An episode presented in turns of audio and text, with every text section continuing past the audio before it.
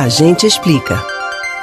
Os usuários do transporte público comemoraram uma lei estadual no fim de 2019 que prometia acabar com o calorão nos coletivos da região metropolitana. A pandemia atrapalhou o processo e agora uma recomendação do Estado determina que o ar-condicionado não seja usado nesses ônibus. Então, o nosso ouvinte Severino, de Jardim Jordão, Jaboatão dos Guararapes, pergunta se o governo estadual pode contrariar o cumprimento de uma lei. Você também tem essa dúvida? A gente explica.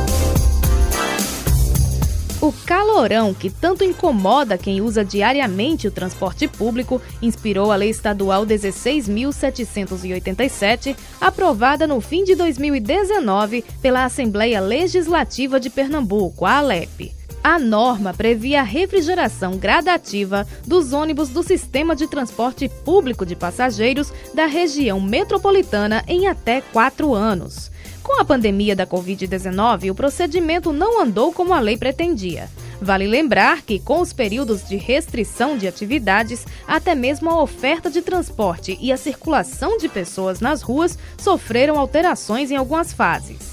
A questão é que agora o Conselho Superior de Transporte Metropolitano aprovou uma recomendação da Secretaria de Saúde de Pernambuco para que os ônibus da região metropolitana do Recife circulem sem refrigeração ou seja, com os aparelhos de ar-condicionado desligados e as janelas abertas.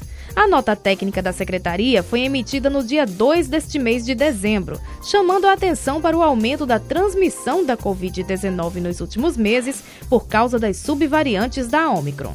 Para solucionar a dúvida do nosso ouvinte Severino, consultamos o advogado especialista em direito administrativo Antônio Ribeiro Júnior. Ele explica que, de forma geral, o executivo estadual não pode contradizer o cumprimento de uma lei. Ao contrário, deve viabilizar a prática dela. Porém, segundo o especialista, há situações em que medidas temporárias podem ser aplicadas.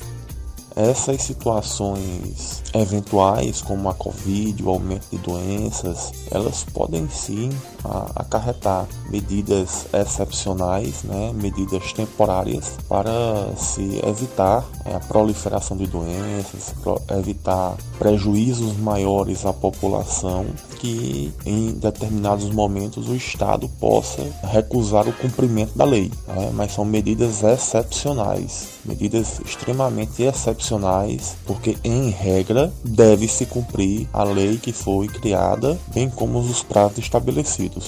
Você pode ouvir novamente o conteúdo deste ou outros A Gente Explica no site da Rádio Jornal ou nos principais aplicativos de podcast: Spotify, Deezer, Google e Apple Podcasts.